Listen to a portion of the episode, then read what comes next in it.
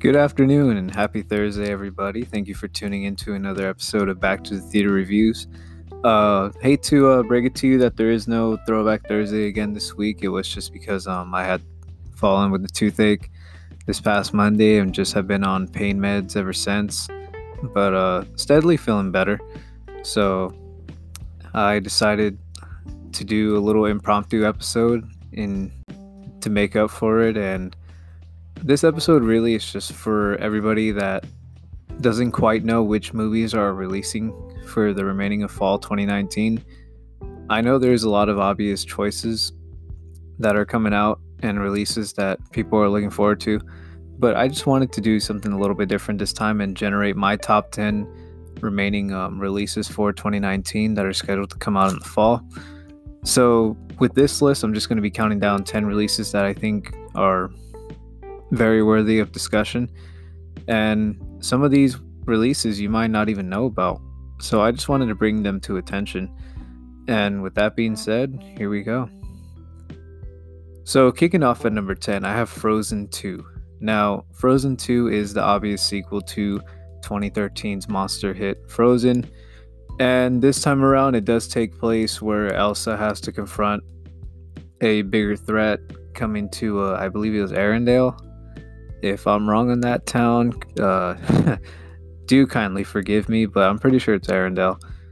And you know, it's it's the way a sequel is. Obviously, there's a bigger threat than the first one, and it's all about how she's gonna once again find her powers, make sure how to use them. And I wasn't the biggest Frozen fan. I thought it was just like a good movie, but nothing more. Uh, but that's not to say that, of course, I'm gonna be a little bit excited for this movie, and we'll see how it all goes. It should make a billion dollars again at the box office. So that's going to be another win for Disney. Now, coming in at number nine, I have 21 Bridges, which uh, stars Chadwick Boseman and is directed by the Russo brothers. If those names do sound a little bit familiar, the Russo brothers did direct both of the last Avengers and as well as uh, Captain America: The Winter Soldier and Civil War. And this time, Chadwick Boseman uh, plays an NYPD detective that has to track down two cop killers. And it just looks like a classic um, cat and mouse story. I'm mainly excited for it just because it's going to be nice to see the Russo brothers and Boseman in a project other than the MCU. So I'm, I'm really up for it. It should be a nice little sleeper for the fall. Hopefully, it turns out good. Now, number eight, I have Doctor Sleep. This one, it's been coming close and close on my radar just because it has Ewan McGregor in it. But for those of you that don't know, it actually is a sequel to The Shining. It stands as both like a sequel and a standalone. And basically, it follows, I think his name is Evan Torrance. He was the kid that was in, or Dan Torrance, I'm sorry. He was the kid that in the first movie was haunted by everything going on in The Shining, and obviously it took an effect on him. And it's going to be really cool to see how Ewan McGregor uh, discovers that, just because I'm a huge fan of him, obviously coming from the Star Wars films. So Doctor Sleep coming in at number eight. Now coming in at number seven, I have Zombieland 2, and the first one came out about 10 years ago, and it was very well done. I really liked the uh, the creativity behind it and then it went kind of MIA after a supposed sequel was pitched. And it's one of those sequels where I'm not necessarily saying that we didn't ask for it, but I honestly don't mind it either. I'm kind of curious to see how it picks up from the first movie, especially given how um, Abigail Breslin did kind of age a bit, uh, considering that the others uh, did not. But nonetheless, uh, I'm, I'm still excited for this movie just to see again where it takes in the Zombieland world. And regardless of whether it's good or not, it's just going to be nice to see all the characters back on the big screen. So there's your number seven pick, Zombieland 2. Coming in at number six, I have Ford v Ferrari. Now, Ford v Ferrari, I've been seeing the trailers more and more, and genuinely, my excitement has been coming through the roof for this movie First of all, it's directed by James Mangold, who did Walk the Line with Joaquin Phoenix and Logan with Hugh Jackman. And it stars Christian Bale and Matt Damon, basically. where Matt Damon's character has to create a car that is going to go against a Ferrari in Germany, I believe. It's, the, it's one of the biggest races of the year in Germany. And he hires Christian Bale to be his driver. And together they're trying to make a car again that is trying to beat a Ferrari within a 90 day span. And I know some people may think that it sounds like a lame pitch, but until you watch the trailers and see how beautifully shot the race sequences are, but also the performance that Christian Bale is about to give, it looks like it's going to be a very sleeper movie. I hope that it gets a little bit of Oscar buzz. I think that Christian Bale can actually win a, well, not win, but nab a Best Actor nomination, along with Matt Damon taking home at least uh, Best Supporting Actor. But I'm very excited just because the team behind it, and it looks like a good little underdog story. So there you go, number six, Ford v Ferrari. Now, as we wrap up the top five, coming in at number five, we have Star Wars The Rise of Skywalker. Now, I know what you guys are thinking Star Wars at number five and not at number one. Well, the thing is, is that times have obviously changed. Even though I am a big Star Wars fan, I I am not gonna avoid the fact that Disney has been kind of slacking a little bit as far as quality goes in the Star Wars films. I mean, I'm not gonna lie, I did like Last Jedi a little bit when it first came out, but the more and more that I watch it, the more and more that I dislike it just a little bit more. And then when you have Solo, a Star Wars story to follow up with that, it's not necessarily the best track for Disney right now, but I'm hoping they could prove me wrong, to be honest, just because episode 9 is the conclusion. This is it. This is what it's all been leading up to, and I hope they could pull it off, especially with JJ behind the camera. And hopefully, they create a pretty great story because, not gonna lie, I think the whole bringing back Emperor Palpatine deal it's mainly for fan service. Unfortunately, I hope they have a decent story for that because it feels like they just sat down one day and they were like, you know what? We're in the hot seat right now. What can we possibly do? I have a great idea, Bob. Why don't we bring back a character that died two movies ago and make him the center because, you know, Snoke is dead? Excellent idea. Boom, let's make it happen. So I hope they prove me wrong, to be honest, just because, like I said, I am a big Star Wars fan. So we'll see. I'm still going to be in that seat regardless. So there you go.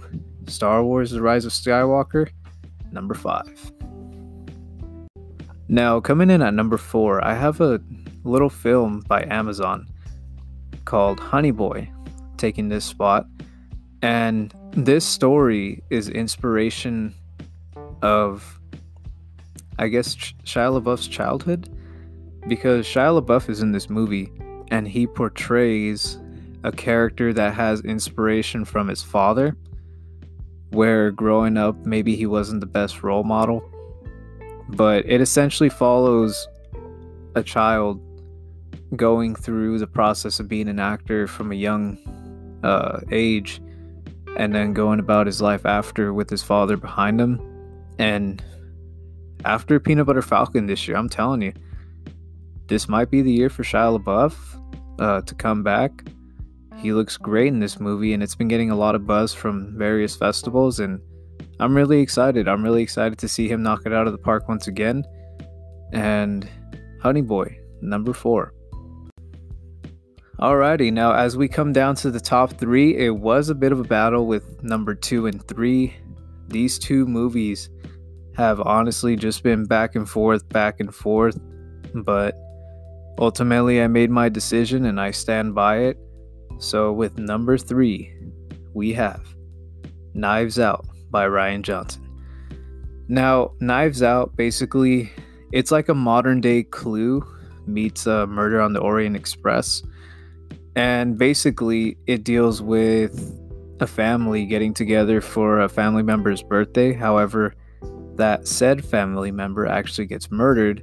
So there's an attorney and detective um, coming in to work the case, and they're trying to figure out who murdered this family member. But this cast that is assembled by Rian Johnson, it looks like it's gonna knock it out of the park. And I know it's weird to be excited for a Rian Johnson movie given what I said about Last Jedi, but I think he's a lot better of a director when he's more focused on movies delivered by him. And I mean, like Brick and Looper. I think he's a lot better when he's independent rather than attached to a franchise. So I think he's going to deliver a film that's going to be very, very creative, but also funny. And I feel like there's going to be a good amount of plot twists in this movie, too. So, Knives Out, number three. Now, coming in at number two, like I was saying, two and three was a huge uh, decision to make, but ultimately I stand by it, and that's Jojo Rabbit, directed by Taika Waititi. If that name does sound familiar, Taika Waititi did do Thor Ragnarok, and basically, Jojo Rabbit takes place in Nazi Germany, where a kid named Jojo he is growing up to be a Nazi, and his imaginary best friend is Adolf Hitler. But then he figures out that his mom has been hiding a Jew in their house. And he feels a little conflicted. He's not sure what entirely to do.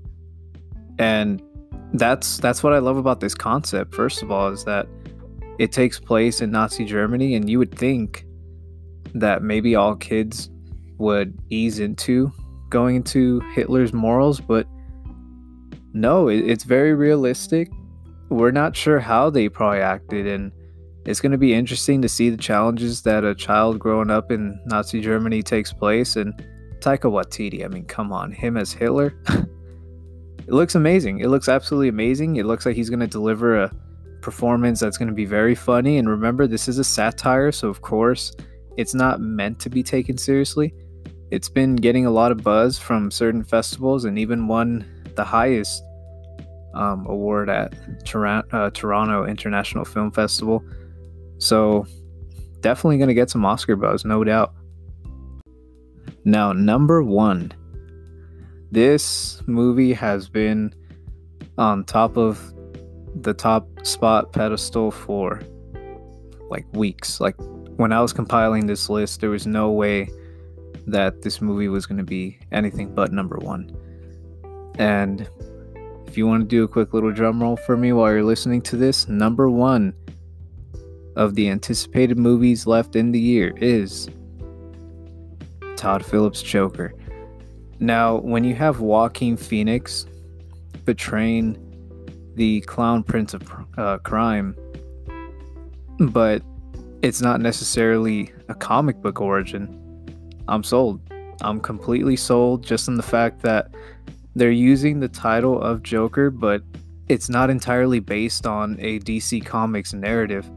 It's just the tragic story of a man who is just beaten down by society and loses his mind, and all the people are there for the ride. And Joaquin Phoenix, I mean, what can you say about the guy? He looks like he's going to deliver a performance for the ages.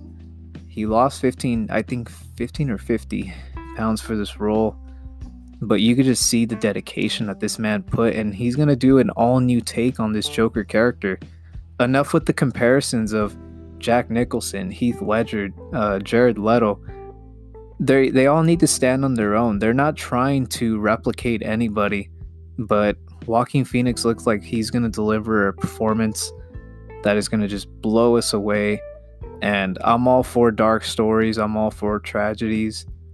So yeah, number one uh, top anticipated movie of the year goes to Joker, and it only comes out in a couple weeks, so I'm very excited. Well, all right, ladies and gentlemen, there goes my list of the top 10 most anticipated movies left to release in 2019. I'd love to hear your thoughts down below on our Instagram post. And as always, don't forget to uh, follow and subscribe to our podcast at Back to the Theater Reviews on Spotify, Instagram, and Apple Podcasts. Uh, thank you for tuning in to another episode of Back to the Theater Reviews, and this is me signing off.